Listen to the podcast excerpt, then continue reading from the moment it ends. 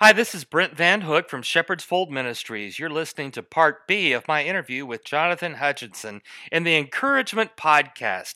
These podcasts are meant to encourage, lift up, and support all ministers of the gospel of Jesus Christ. So enjoy Part B of this interview with Jonathan Hutchinson. I'm going to ask a follow-up question. Why should ministers keep going and not give up? The easy answer to that, I think Jesus never gave up. Job never gave up. The apostles never gave up.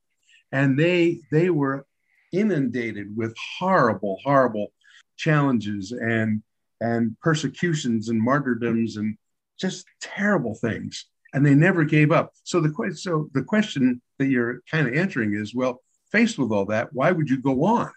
And to me, that's been a very, very recent question that I've been asking myself.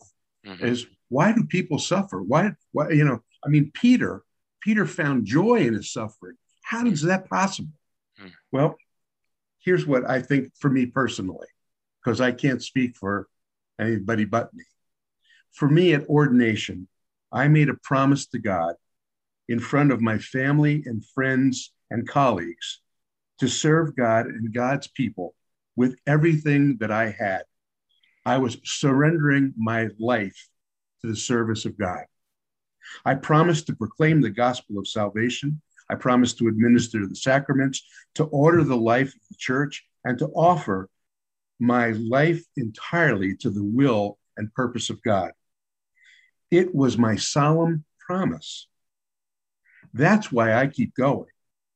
And I can't give up. Mm-hmm. I gave my word. And if I go back on my word to God and to my family and friends, how can anyone ever trust my word again? And how can I ever be an effective voice of the gospel if people say, yeah, but you said this and then you did this? So yeah, there are days when I hate getting out of bed. There are days when I'm overwhelmed. There are days when I don't have any answers. But I have to persevere. You know, there's that the Romans 5, you know, you're persevering, eventually you get some character out of it, and there's going to be hope. Right. And that's what you've got to look. We have no choice when we hear God's call and we accept God's call and move forward. We just can't give up. And I realize that ministry is a very, very demanding profession. It can be lonely. It can be challenging. It can be just overwhelming, but we have work to do, and I think it's great work to do, and the world needs more and more of it, of what we do. Paul wrote in Romans 12, 9 through 12, a message that we need to never stop sharing with the people. And I'm sorry, it's a little long, but I think this is why we can't stop. We need to get this message out. Let love be genuine, hate what is evil, hold fast to what is good, love one another with mutual affection, outdo one another in showing honor.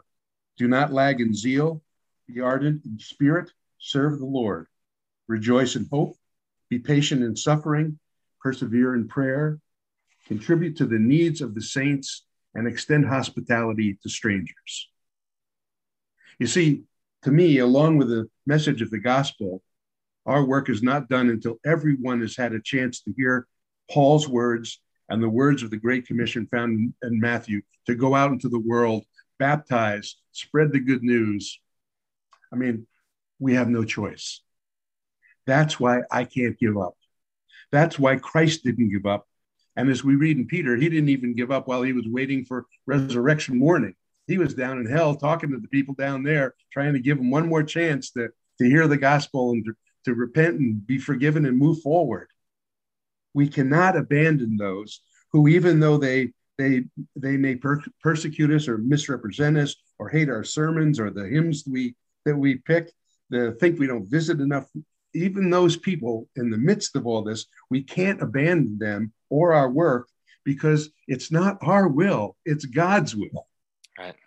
And that's the work that we do. Right. And so we need to find colleagues, coaches, mentors, and role models for ourselves to help us and to support us and affirm us. We need to care for our clergy and staff and our brothers and sisters in Christ. The world needs the gospel, and we as ministers, as staff and missionaries have been called to be messengers of the good news of Christ, and we just can't give that up.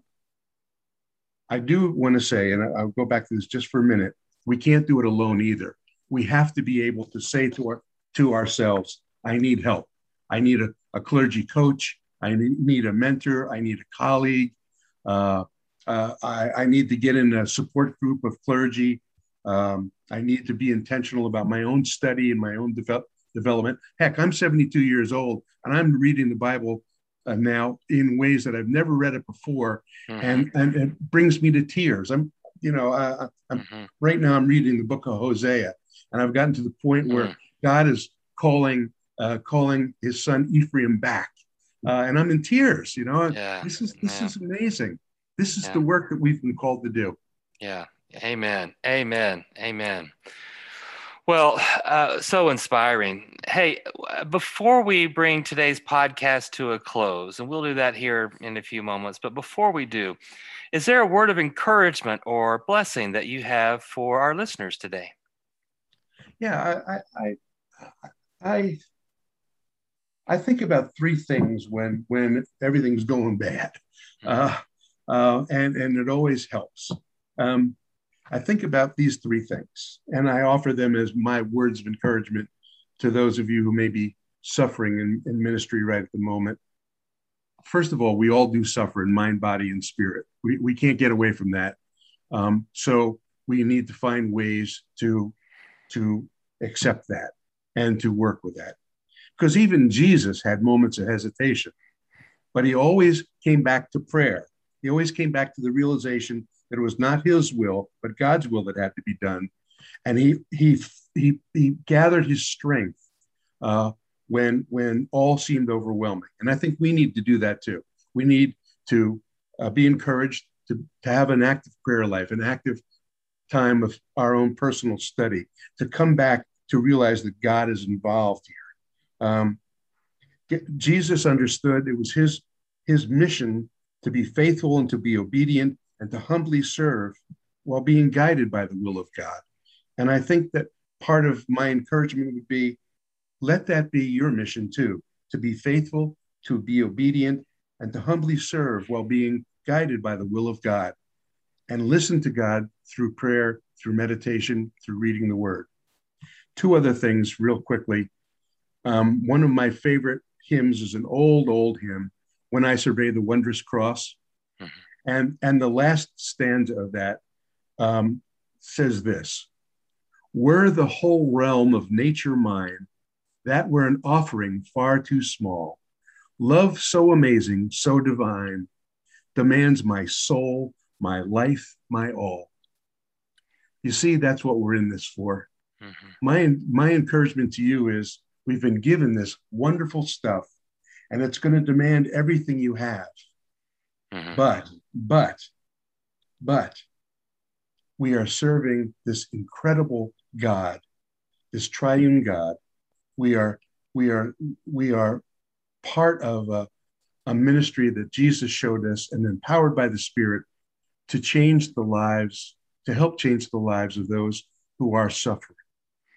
And then finally, my last word of encouragement, and sort of a benediction of sorts, is from Romans 15:13. I'm sure everyone's used it. Every pastor's used it one time or another. May the God of hope fill you with all joy and peace in believing, so that you may abound in hope by the power of the Holy Spirit. There's nothing greater than the hope that we have because of the Holy Spirit's power. And if you need any encouragement, know the power and promise of hope in your life. Yes. You will succeed, you will persevere, and you will triumph. Yes. Amen. Amen. Amen. Yes, yes, yes. Hey, thank you. Thank you so much, Jonathan. And listeners, thank you for joining us for today's podcast. And remember, you can learn more about us at shepherdsfoldministries.com. And once again, Jonathan, thank you for being our special guest today.